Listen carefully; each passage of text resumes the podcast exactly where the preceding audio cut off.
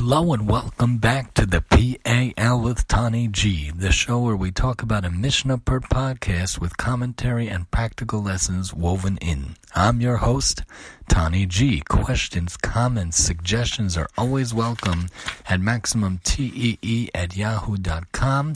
We're in season two of the PAL with Pirkei Avos Treasury. God willing, very soon we're going to take a brief hiatus and then come back, God willing, Neder, to finish off season two and then take a summer hiatus before we come into season three with Yad Avraham the Mishnah series from ArtScroll for Pirkei Avos. Now we're up to 523, Hey Chaf Gimel.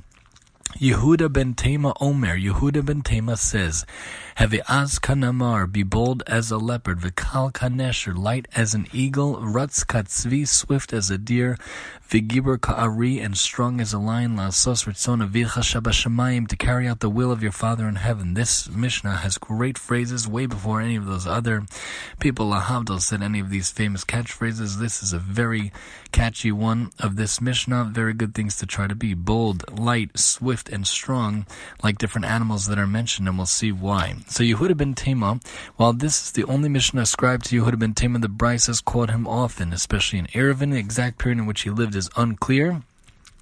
Also, Rabbeinu Menassan quotes the Mishnah and adds, Love heaven, fear heaven, be meticulous and joyful over the mitzvahs. If you did some small injustice to a friend, view it as a major infraction. If you did him much good, view it as something small and insignificant. If your friend did something small for you, deem it a great favor. If he did something significant against you, view, view it as insignificant. Learn to accept pain and forgive those who insult you. Be bold as a leopard. A leopard is not as strong as many other beasts, but boldly undertakes tasks that seem to be too much for it. Likewise, man should never shirk spiritual opportunities with the claim that such things are only for the truly righteous. He should be bold, fearless, and ambitious as a leopard in assuming spiritual duties beyond his perceived capabilities that comes to, from Tiferes Yisrael, and trust that God will grant him the strength to overcome obstacles.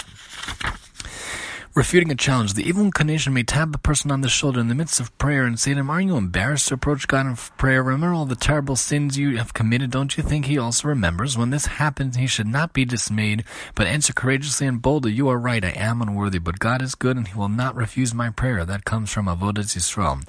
When Rav Naftali of Ropshitz was a youngster, he tried to begin his service of God by rising early in the day. One icy morning, as he attempted to get out of bed to study and pray, the evil inclination, the Yetzer Hara, accosted him. It's cold outside outside. It's early. Stay in bed at just a few more minutes. The young Naphtali answered sharply, Move out of my way, you scoundrel. You are up already and hard at work to entice me. Why shouldn't I up, get up to work also? Let's move over to Light as an Eagle. According to Rav and Magen Avos, this is a charge to Torah students to review their studies tirelessly and thus merit the crown of Torah. One may rise above all his contemporaries with the aid of incessant review just as an eagle rises above all other birds, the first soul understands the metaphor as teaching that one should not be dissuaded by difficulties in understanding the Torah. Just as an eagle soars towards the sun, so man should pick himself up again and again to come closer to the warmth and enlightenment of the Torah. Swift as a deer, one should chase after all opportunities to perform mitzvahs. He should train his legs to run instinctively to perform the mitzvah to help another person. Furthermore, when he is presented with such an opportunity, he should not procrastinate. He should perform the mitzvah mitzvah immediately. That comes from Rav and Tur. The sages taught, just as one does not allow dough to sit around unattended for fear that it will become chametz, so one should never delay his performance of a mitzvah. The Jews left Egypt in haste. See Deuteronomy, which teaches how one should react to spiritual awakenings. One must seize the moment of inspiration, carpe diem, seize the day, and leave his slavish, slavish existence behind, slavish existence behind, like the Jews who escaped the impurity of Egypt in the nick of time. See Tzidkas Hatzadik and strong as a lion. Rashi and Rav Yonah view this as a reference to Torah study and fulfillment of mitzvahs. Just as the lion is king of the forest and in full control of all his strength and faculties, so man must commit all his intellectual, emotional, and physical energies to his godly service. Torah adds, one should emulate the lion and approach the service of God with a strong heart and iron will. The idioms light or swift as an eagle and brave as a lion come from King David's eulogy of Saul and Jonathan. They were swifter than eagles, they were stronger than lions. That comes from Shmuel Bet. To carry out the will of your Father in heaven, many of the traits enumerated above are intrinsically negative. Boldness can smack of arrogance. Lightness sometimes becomes synonymous with superficiality.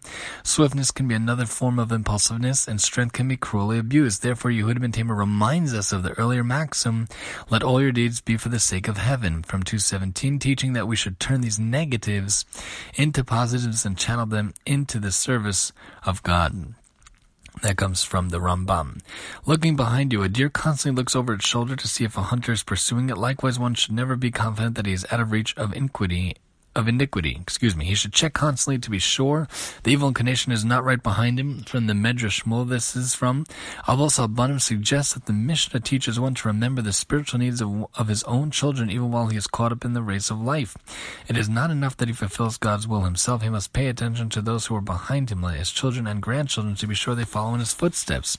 Hence, he must be like a deer making his way forward, but always looking behind him to make sure his children are not neglected. Join us next time as we talk about the brazen going to Gehenna, but the shamefaced going to the Garden of Eden here on the PAL with Tani G. And I'm your host, Tani G.